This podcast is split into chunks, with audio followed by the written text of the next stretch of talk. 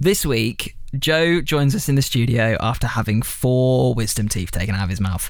Uh, he's drugged up, he's got his pain meds in him, and he's here to talk Pathfinder. Yes, uh, he's been reading the Pathfinder book. Just, just indulge him. It's fine. We're also going to go through some of your issues and questions from the emails that have been coming through massively over the last two weeks. Keep them coming. We're going to get into them. Uh, specifically, how we organize our world Bibles and notes.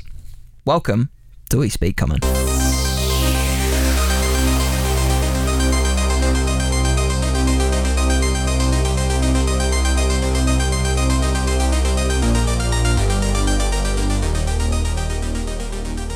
Good evening, Joseph Dixon. Good evening, Benjamin. Uh, it actually is evening. Um, well, I call it evening. It's like what ten to seven, It's rare we record this late. and this time, this day as well. We've we've left this hour as late as possible hmm because you've been through the wringer. Let's all get some sympathy going for Joe. I am unwell. What have you been doing? Just ripped my wisdom teeth out, just getting them you yanked out of there. Did you do it yourself? Did you? No, to be fair, I got a professional in to do it. Okay, good. Um, That's best. It's advised. yep, he took all four and just uh, got those bad boys out. Mate. Turns out that um, messes up the interior of your mouth quite quite poorly. Turns out that hurts. Yep, I was looking like chipmunk for a few days. Um, you still got a little bit of puffy cheeks going. yeah, Yeah. uh, Yeah. yeah, I'm not a well man. not a well man. For sure. Just had a few cheeky little paracetamols, a couple of ibuprofen before I pop round. Ibuprofen. so it's hitting you hard. I am. Um, I'm ready to go. I'm ready to do the podcast. I'm ready, rearing, ready to go. Mate. Okay. Well, I'll take the reins. Um, but before we get into our topics, I say topics because we're going to go through some emails. I picked a nice and easy one for you today. Uh, you want to talk about something that's been getting you through the pain of and the drugs of um, having your teeth out. Yeah. Well, between sort of like coming in and out of consciousness, just laying in bed over the past sort of four days, I've uh, been doing a little bit of reading, a bit of viewing. Um, A little bit of window shopping, I would call it. Well, yeah, because as I know, people may or may not know, Pathfinder 2, 2E has like just come out. They've been doing the playtest for like a year, but Mm. uh, I think the final edition is now out in the wild, and I um, was vaguely interested in it. I wasn't that interested in it until I learnt about the three action system, which I thought was kind of cool. That's what differentiated it from 5E for me. So is this the thing that this would be your elevator pitch, like play Pathfinder 2 because of this? Well, I don't know. I can't. I mean, this is going to be an ongoing thing, which I'll update the audience as I learn more because I can't say. You're you're gonna change. I us. can't say I would recommend it yet because I haven't played it and um, I don't know all the rules, etc. I'd have to read the. the Did book. you play Pathfinder 1? A little bit. Okay. Uh, very sparsely, but not not very much. I looked at it. I never played it. now, as the audience knows, I'm uh, keen on you know doing a bit of theory crafting, a bit of building from time to time. Mhm. That's what I like to do in my D and D is Mhm. come up with fun creative builds, and you can do that to some extent in 5e. But 5e is a bit of a a sanitized edition, if you will, where there's um, there's a limit to the variety I think you can get at. Yeah. Um, you know your uh, your thief rogue is going to be very similar to another thief rogue, right? You know Hmm. that, that you can. There's only so many degrees of uh, There's only, differentiation. only so many subclasses. exactly. Yeah. But with Pathfinder, they've kind of changed the system quite heavily. I think from first edition, where it's basically all feat based now. Now there are a lot of feats in first edition Pathfinder, but now the entire class is made of feats. So you get ancestry feats. Now ancestry is essentially what they've just renamed race to, basically. Like, yeah, Yeah. racial feats. But you get racial feats, then you get skill feats, so feats that pertain to it might be like an athletics um, skill feat that just helps you jump better or you know whatever. Mm. And then on top of that, you get your class feats, which obviously only if you take that class you can get those feats. And I think you get those every other level. You get like ancestral feats maybe every five levels, and a skill feat every however many levels. Now, this is pretty cool because it very much is then like a build your own character out of all these little blocks. Mm. Um, and these feats can, you know, wildly diverge how your character looks. So one paladin is going to be very different. So every time you get to, like, like I say, every other level, and you get that um, class feat, I think you can choose between about three generally, Okay. or you can pick ones of the lower levels as well if you want to get Cool. a lower level one. So you've got like at least one of three options every other level. So that's like you know ten different points of divergence. So one paladin's going to look very different to another by the end, you know, twentieth level. Hmm. And I think what's cool as well is it has a little bit more granularity than 5e. Instead of just having okay, you're either proficient in something or you're not. There are degrees of proficiency, so you can be untrained, which I think gives you like a minus four. Trained is just a flat roll. Then you become an expert, master, and legendary Cool. And so you can have so for instance you're not just okay i'm proficient in wisdom and um, intelligence saving throws. Well in, in pathfinder i think it's like reflex will and something else. Mm-hmm. you might be okay i'm untrained in reflex and i'm an expert in willpower saves and legendary in this other one. So you have these massively like varying degrees which i think is pretty cool actually um, because it makes your character a much greater degree of good and bad at lots of different things, which I think is pretty fun. And then finally, to sort of top all this off, and the thing that really made me interested is they've gone for like a three action system. So obviously in D and D, you've got your action, bonus action, reaction. Yeah. Now in Pathfinder, you've got a reaction which works basically the same as in D and D, and you have three actions now. Now here's the thing: movement's not free like it is in D and D. You have to spend an action on it Right. but you can stack it. So, for instance, if all you want to do is run once per turn, you don't run with your free action and then dash. You spend all three actions just to run. So Yeah. You triple your movement speed. Yeah. And here's the thing: maybe you get have like rogues. Maybe you maybe got a rogue feat, which if you spend two actions on running, it actually quadruples your movement or something like that. So that's where some of the synergy comes into play Okay. which I think is pretty cool. So you can attack three times from level one, Yeah. but each subsequent attack gives you a minus five to hit. So the, by the third attack, you're probably unlikely to hit. Mm-hmm. So now, but maybe I'm a fighter and I've got on power attack, which allows me to double the damage die of my first attack. So now I only attack once, not having any minuses to hit, but it does about the same damage as two attacks. So you're mixing things up. Shields um, are interesting because you actually have to spend an action to raise your shield to gain the benefit of the shield. Mm-hmm. And if you get hit, it soaks damage, but your shield might break. So there's all this sort of extra stuff. And what I really like as well is each weapon now feels distinct.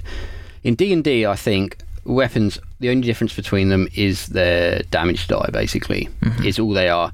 There's no difference between a like a, a long sword and a maul, or you know, a great sword um, and and a great axe. Essentially, unless you're playing barbarian, a great sword is just objectively better because it averages out to be more damage. Whereas in Pathfinder, each of the weapons has a very distinct flavour, and you can become like an expert in, say, swords, but you're only a master in um, blunt weapons or something like that, right? So you specialise a lot more. Mm-hmm. And so, for instance, a type of attack you can do is a shove attack. It costs an action, and if you have to have a free hand, you can shove someone, you push them five feet. But if you have a, a maul, you can do a shove attack as part of an attack action, and you don't need a free hand Right. Okay. because that's the maul special property. See, I'm seeing what you were saying to me earlier about how it gets really in deep. He's really in there, isn't it? Like you got to think about everything. Yeah, and like for instance, a great sword, I think um, you can choose between doing slashing or piercing damage. Yeah. Uh, so that's that special property of that weapon. Um, now, I think oh, I can't remember what the other ones are. There's probably you know, but it means that if I say okay, I want to use a longsword as my main weapon, it means something. In D and D, it doesn't really mean anything. It's no, it just changes the die roll. it just changes the die roll and the flavour going on in your head. But in this game, it becomes part of the build, and I really like that. I think that's um, and they they sort of experimented with it a bit in Five E. Like, oh, okay, we got versatile weapons, but um, when does that ever come up? You know what I mean? If I'm using a longsword. If I'm using it two-handed, I might as well use a great sword. Yeah. If I'm using it one-handed, I've got a shield. So Yeah.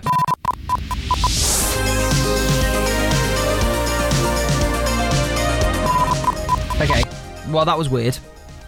Um, Yep. The computer had a fit. Didn't didn't like that. but we're back. But we're back. We're back. Hopefully, to you, it sounds fine. Um, I, we were talking for about five minutes and then realised the uh, the uh, audition wasn't very happy. It was D and D striking back. It was D and D saying no, you will only play five E. Um, I think what we got to, you were talking about weapons, um, but you were telling me you went on to about talk about the actions. yes, So the you actions. get three actions. I'm going to talk this back to you, and you can tell me if it's right. Good, okay. good, yeah. So I'm learning. Quizzing you. So you get three actions per round in Pathfinder 2. Correct. That's pretty cool because they are used for pretty much everything by the sounds of it. Mm-hmm. So um, Nothing's free. No free movement. no free movement. So if you want to move, you've got to use an action. But if you want to move double your speed, instead of using an action to dash, you're gonna move for one action And then just move, move, for a second ano- action. another action. Yeah. So double, and you can do you can move for three actions Yeah, and if you don't want to move, you can just attack three times from, level one. from level one. Now there are like uh, incurred accuracy uh, debuffs as you continually attack. Mm-hmm.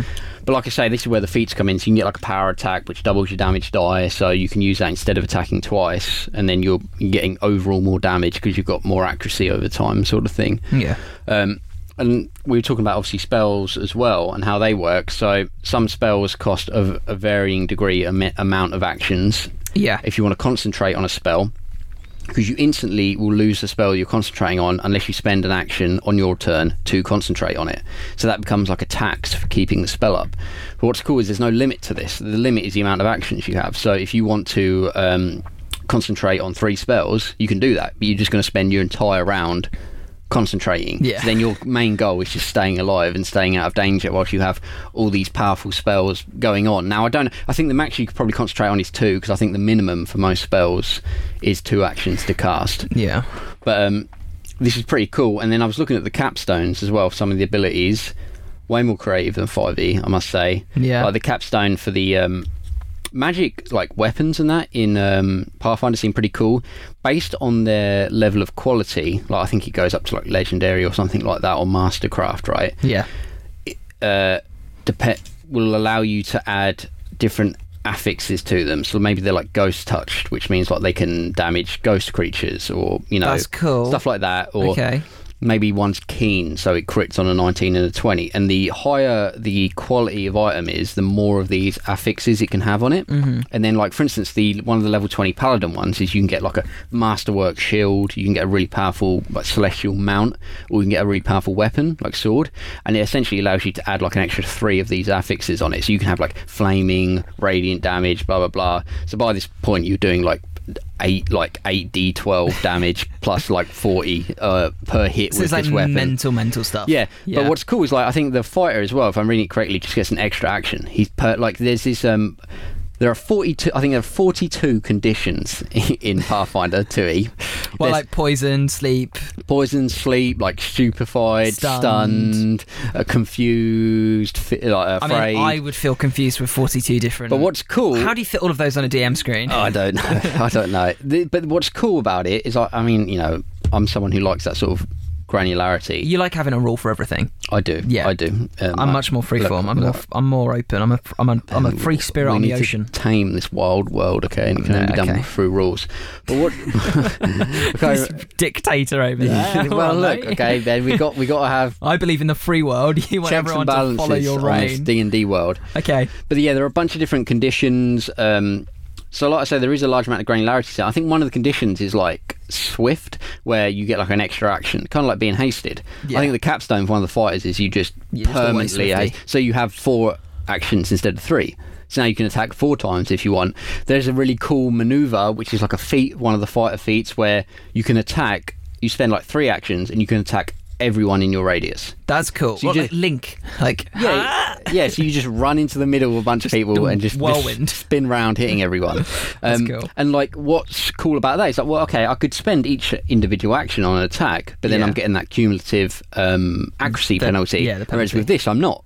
So there's so many tactics, Ben. There's so many I tactics in the game. I understand the draw because instantly I'm thinking, oh, how would I do that Legend of Zelda spin attack in D and D? And there isn't really a way. no, you can't do it. There's no unless unless I've made an item and then you're gonna argue that well then you're homebrewing then it's not in the game is it and I'm like yeah okay Well, look at it the other way. You wanted to make like a Witcher type character the other day. I really Right. wanted to play Geralt of Rivia yeah And I was saying, look, we look in D and D, and I was saying, okay, you could be kind of like a um, Eldritch Knight fighter, but that doesn't really fulfill the fantasy because you want to be more of like a dex build. Yeah. And Eldritch Knights really thrive in wearing Yeah. plate mail and stuff like that. I mean, you can do a dex build, but it's less, you know. Mm. Um, or we're saying, okay, maybe you can. uh basically what you want to be was a ranger, and we've discussed rangers are not very good. You so can't be a ranger. There's no point being a ranger. yeah, yeah. And then we were saying, okay, maybe you're going to multi-class, um, like College of Swords, Bard, Yeah.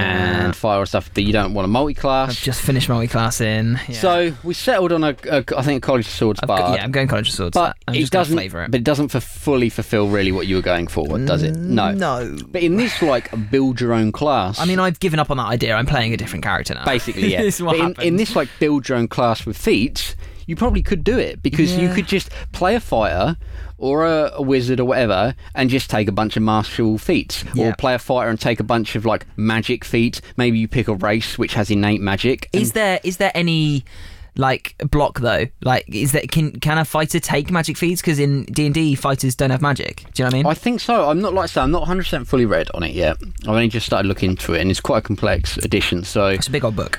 but for instance, what I think's cool as well is like like playing a Dragonborn in 5e. I think is pretty underwhelming in terms of like the main draw is like the uh, the breath attack, Breath right? weapon, yeah. But it's just not very strong And because takes it, has it has to be balanced for like level one. Yeah.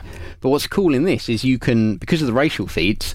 Now, I don't know if this is, is actually the case. I haven't looked into the Dragonborn, but I presume you could probably do something like you play a Dragonborn, and because you get racial feats every five levels, you just spend a feat every time on increasing the Yeah. breath weapon attack. So now it stays useful throughout your entire Yeah, yeah, growth as a character. I get it, I get it, and I get the tactical side of it too. And it, hearing you talk about it does make me want to give it a go. like presumably if you play like an Aarakocra or something like that in Pathfinder, it's not broken. You probably can't fly at level one, but you can get an ancestral feat at level ten, which allows you to fly, where but it's then, then, not broken. you're a bird with wings that can't fly. But maybe your wings are just growing in. Okay. Got, But that doesn't work with my backstory of being an old woman Aarakocra. well, you're just a late bloomer. Okay. okay, it's like puberty. Everyone gets it But eventually. um, I just think that the granularity of it is That's something. of the day, isn't it? Well, it's just it, It's it's something It's I like. I think about the edition. Now, I would have to see. I think people were saying that spells are a bit underpowered. Spellcasters Oh, seemingly you're losing me. This was in the playtest. Now they've probably updated it since then. They did do a, a hell of a lot of changes. Yeah, Um, sorcerers, good in this edition good. because wizards in this one don't prepare like they do in um, 5e. Wizards have to prepare. Say you want to cast magic missile, you have to prepare magic missile and the spell level you're going to cast. If you want to prepare, if you want to cast magic missile twice, you're going to have to prepare it twice. This is in like like old second edition Oh my god. Okay. so, so if you, I want to cast, um, I don't know, fireball at level four, I need to prepare fireball at level four, and that's going to be my fourth spell slot prepared, right? Yeah. But I can only cast fireball with it. Whereas sorceresses or sorcerers, they cast like they do in 5e. Mm-hmm. So the draw of being a sorcerer is I have options. I have a lower am- amount of spells, but you can do. You're got more. but I'm, I'm yeah. flexible. Yeah, Whereas the you, wizard yeah. has a higher amount of overall spells, but they have to lock themselves in at the start really of the think day. about it, and you never know what you're going to come up against in the day. And yeah, okay. And now that's not to say like I like how all the spellcasters have like um you know they can basically pick and choose from their prepared spell list what they want to cast in Yeah. 5e but it basically does take the only thing that was good about a sorcerer away from them yeah, whereas obviously in this edition that's retained yeah. I get it, and Is you're going to keep reading it, aren't you? I will and there's So- a there's an alchemist class That okay? Save it next week because we've been talking about this for 20 minutes. I think they just throw things at people I think that's their whole their whole build is just Yeah. Well, I've been reading uh, last night as well. Oh. Just last night. Um, do you remember a while ago I told you I kickstarted? Oh, I was one of the many to kickstart the uh, Odyssey of the Dragon Lords I, campaign. va- which I vaguely remember this written by the guys behind Baldur's Gate and um, some other RPGs. I think as Baldur's Gate. I might be wrong. Don't don't quote me. Um, but it looked really cool. Looked really interesting. Greek epic fantasy. They met all of their stretch goals. Uh, they were planning to get the PDFs out by this month. And they did an update yesterday, last night for me, probably last night for many, I think, and uh, said, "Well, look, we're not done. We've got a, like a hundred pages left of just appendixes to do, and then backers' names in the back." Um, but here's what we've got so far. So I've been reading through it, and oh my god, boy, is it good! is it It is good. You are going to be in for a treat when we run this in about five years' time. Mhm. 'cause that's how long it's going to take us to get to it. But um, Well, we just got to get through like two homebrew campaigns. two homebrew campaigns, Dragon um, Heist. Dragon Heist, Tomb of Annihilation. Tomb of Annihilation, That one shot campaign that's been going one on. One shot that's going. on. Yeah, Not really a one shot campaign No, anymore. it's not one. We can't call it that really, but we're gonna have to. That one. The one thing I want to tell you about because I think you'll be interested because it's kind of something you homebrewed in your own game Ooh. is epic paths. So the idea of um, Odyssey of the Dragon Lords is the whole Greek epic thing. So when you think of like Hercules, he had his his own epic like story behind him and that he was doing alongside all of his heroic stories that you read about, like the Great Labours and things like that. So when you build a character, you can, by choice, you probably should pick an epic path to follow, um, and they're all different, and there's g- a lot of options, but they give you quests for your your character specifically with your character specific rewards, and it's just a nice little extra thing in there that you can just do out in the open world while you're pushing the story on. Um, lot of uh, a lot of options for some fun characters in there too, with new races and spells and classes. And Kind of reminds me. classes, Of, kind of reminds me of like um, companion quests in like Mass Effect or Dragon Age, but you are the companion essentially. Mm. pretty much. doing this little side thing um, in between the main stuff. but they are really built in um, to this adventure, and uh, I'm just I don't know how much I can say because they've only released the. So what do you PDF become at the end? Like a lich or like a god king? Uh, there you can How far can I go with it? you can become a god.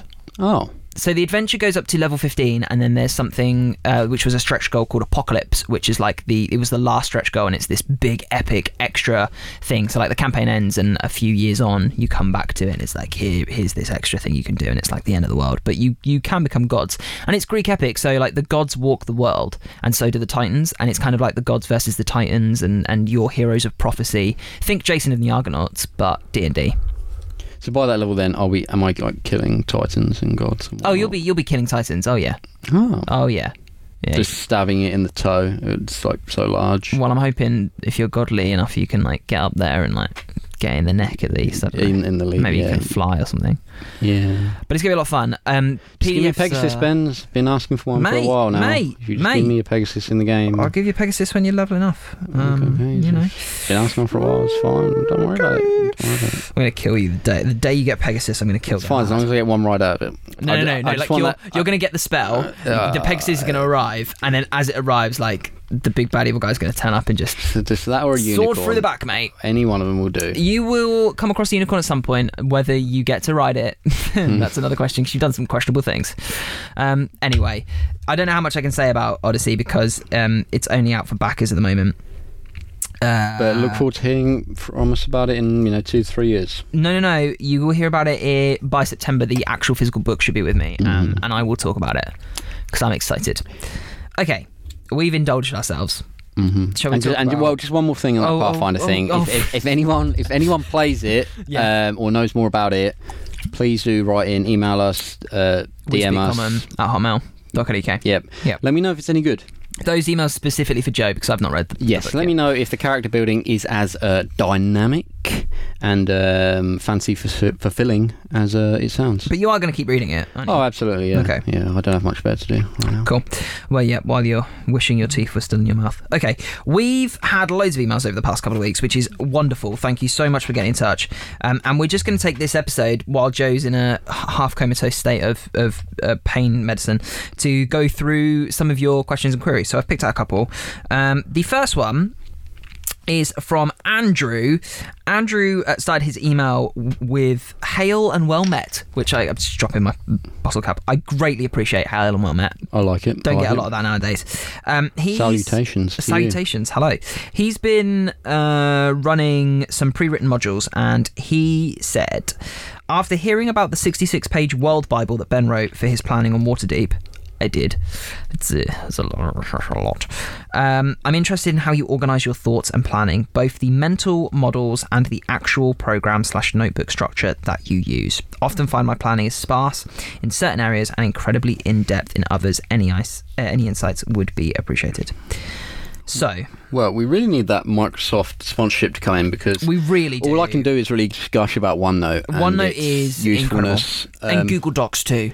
So, if people who don't know, OneNote it's broken down. You have notebooks, Mm-hmm. which are then broken down into sections, which are then broken down into pages. Mm-hmm.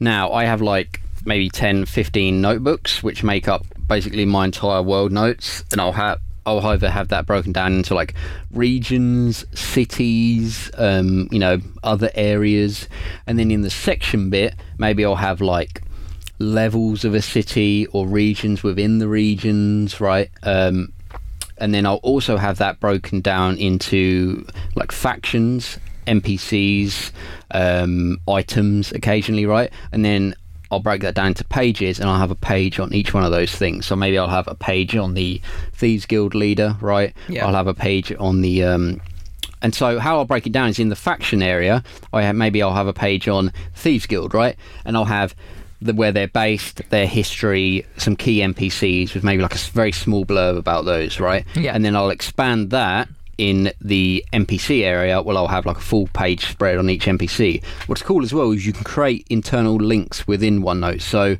I can have, say, this small blurb about an NPC in the Thieves Guild like history bit, and if I click on that, it takes me straight to that NPC's like full page spread.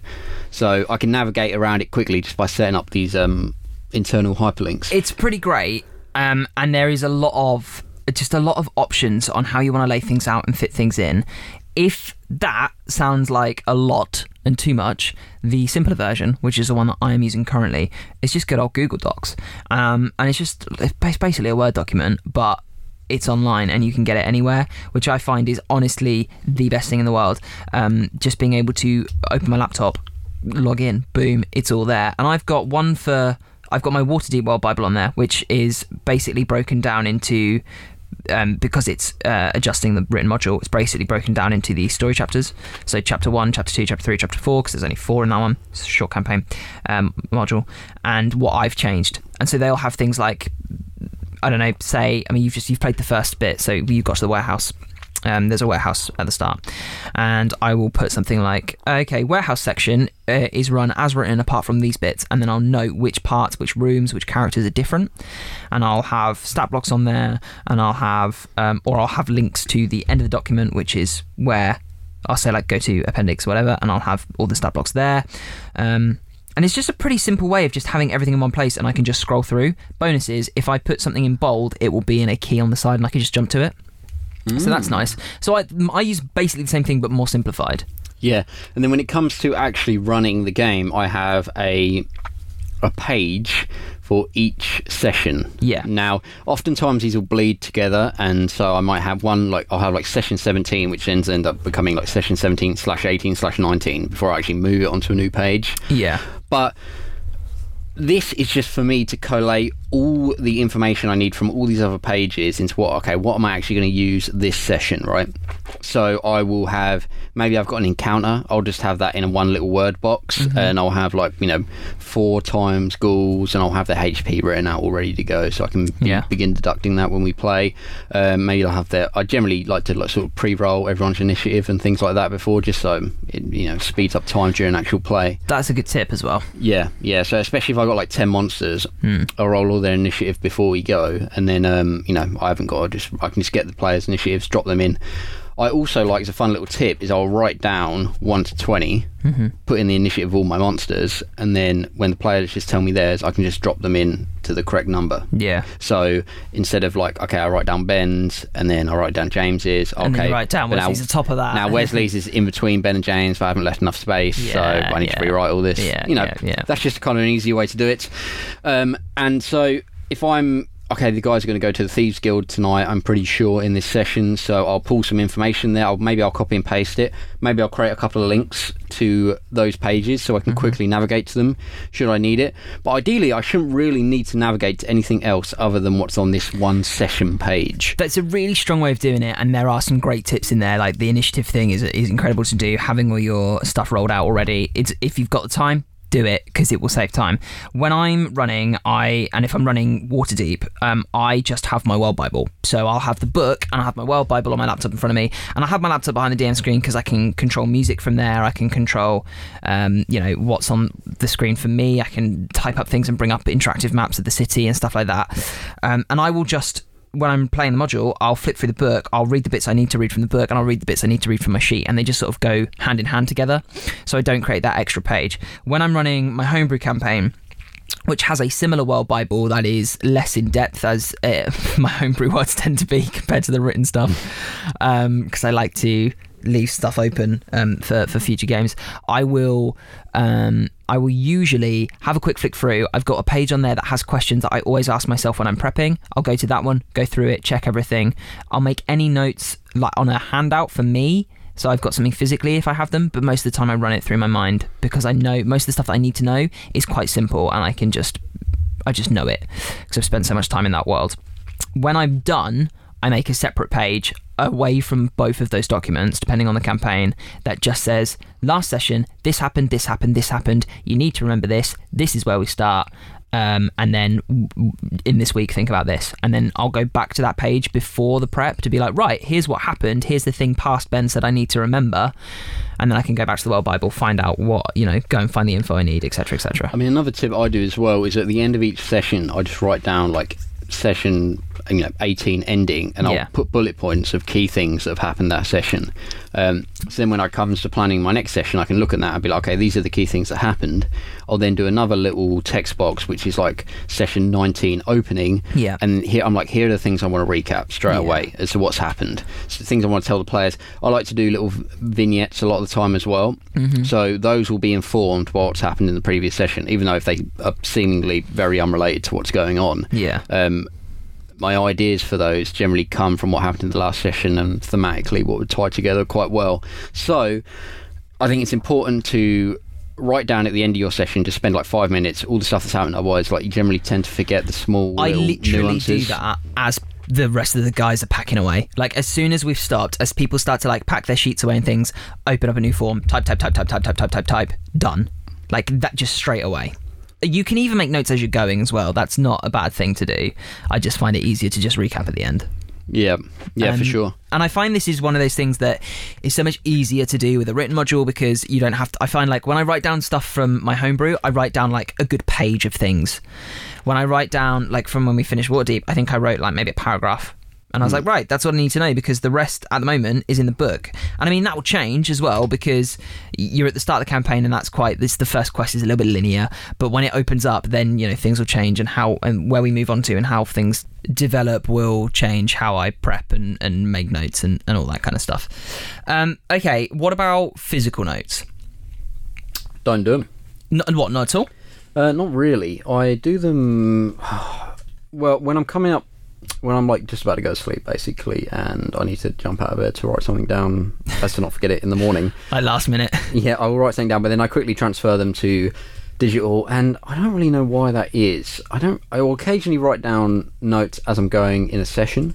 If I come up with like a quick idea, um, say NPCs are interacting with a character, I think, oh, I just want to do that a bit later on, like 20 minutes down the line, I might write it down. Yeah. Um, but for the most part, I just use digital notes because I think that they're more malleable and it's easier for me to format that stuff later on. Like I say, I'm a bit of a I don't know, I'm a bit OCD when it comes to my organising of things. If, if it all gets a bit messy um, and there's not a structure to it, then I find it's difficult for me to quickly pick out information, and then the flow of the session just gets kind of out of whack, and then I'm I'm stuck trying to put things together whilst the players are waiting for me to you know continue facilitating the story. Yeah, yeah.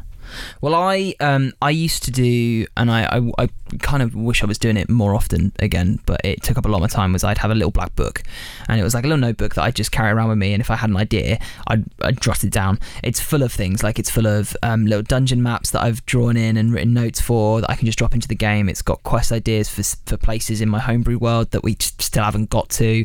That are really like I love them, and we just we haven't got to them. We haven't gotten to that part of the map yet. Um, One day. there's- yeah, one day.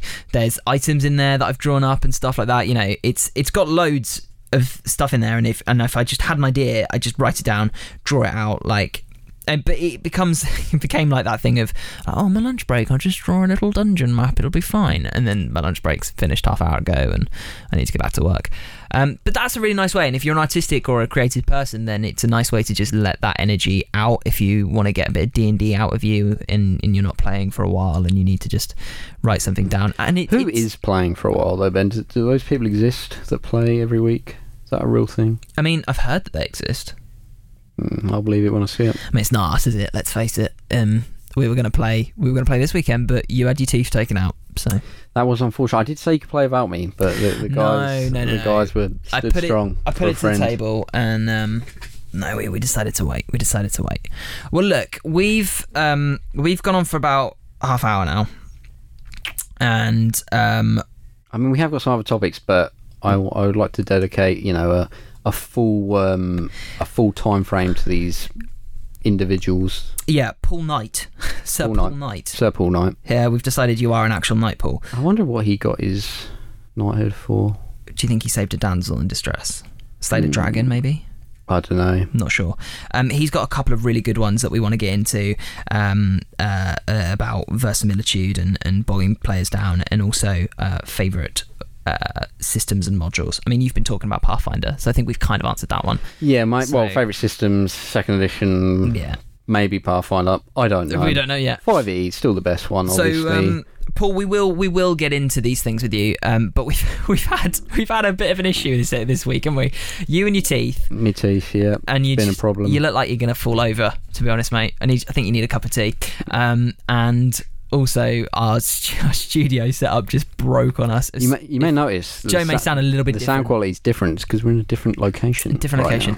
Just, I mean, next door, but yeah. I mean, I could see the other studio through the window, but you know, it's still still a different location. I also wonder what Paul got his You just you just OBE you're really off with you're high on pain meds. I just want to know, like, you know, he's. Uh, we've never spoken to a knight before, you know. I mean, we don't know he's a knight. I'm just assuming he's a knight. I mean, His name is his, his name is Knight with a K. So what sort of heretic would call themselves a knight and not be a knight? You know, it's true. it's not. this It's not a very knightly thing to do, is it? I can only assume he did it by. Um, I don't know. What do you reckon? Oh, I think I'm going to say he's a military hero. What with a sword and shield. Uh, yeah, he's a lunatic, complete lunatic. I think maybe he got his knighthood in um, in the defense of his kingdom, his realm. He travelled far and wide, slayed evil beasts, and and has now got severe PTSD. And and uh, Plays the D to recuperate. yeah, maybe he relives his life through D and D. Ooh, therapeutic, but rough at the same time. Yeah.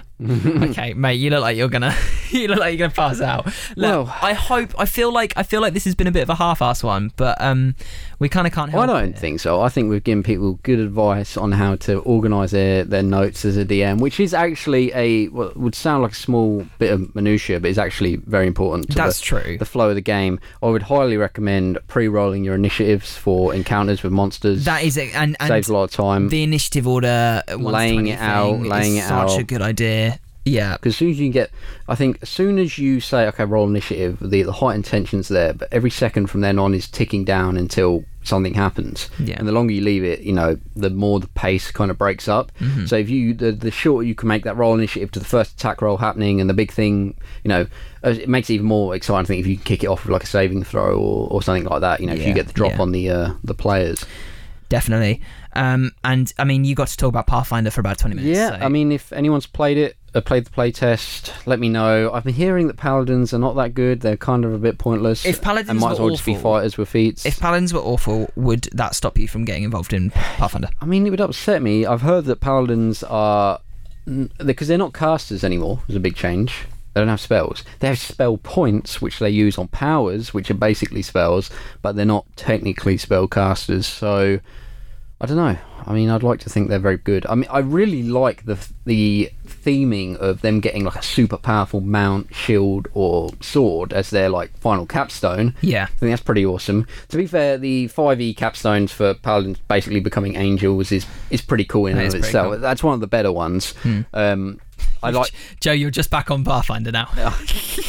He's just going. I like it. I mean, but look, okay, here's the perfect uh, example of the difference between Pathfinder and 5e. So 5e capstone for the fire, Yeah. you get an extra attack. yeah, Pretty cool. four attacks around. Pretty Yeah. crazy, right? Yeah, yeah. In Pathfinder, you just get an extra action. Which can be used for anything. Anything. That's like the perfect analogy, Analogy. for the difference between these two systems. All right. Well, look, we'll leave it to the listener. Let's see what they say. I want to know if anyone's um, feeling the same, or if, like me, they're a little bit apprehensive because learning a new system is a big undertaking. Yeah, I also want to play that Star Wars one. I know you that do. Fantasy Flight I know one. you do. If anyone's played that, let us know. you just, just, just tell me. Just talk to me. Just talk to me. All right. Look, I hope you've got something out of today's episode. If uh, not, the least to laugh at Joe and his um, his his chubby cheeks. I'm here to entertain. We will be back next week with a full fledged, uh, probably extra long episode, so we can talk about everything, and we'll go through Sir Paul Knight's topics, and we'll bring you something more interesting too. Excellent. Cool. You can catch us on Twitter at We Speak Common. Um, please, please, please uh, berate us for pictures of Joe's chubby cheeks because if I get them, I will post them. And uh, you can email us too with all of the Pathfinder information at At we Speak Common at hotmail.co.uk. And uh, Paul, email in with your citation. How did you get that? How did you get that knighthood? Because if you if you let us know before we uh, record next episode, we'll we'll make sure to set the record straight. hmm Cool. All right, guys. Thanks for listening, and we'll catch you next week.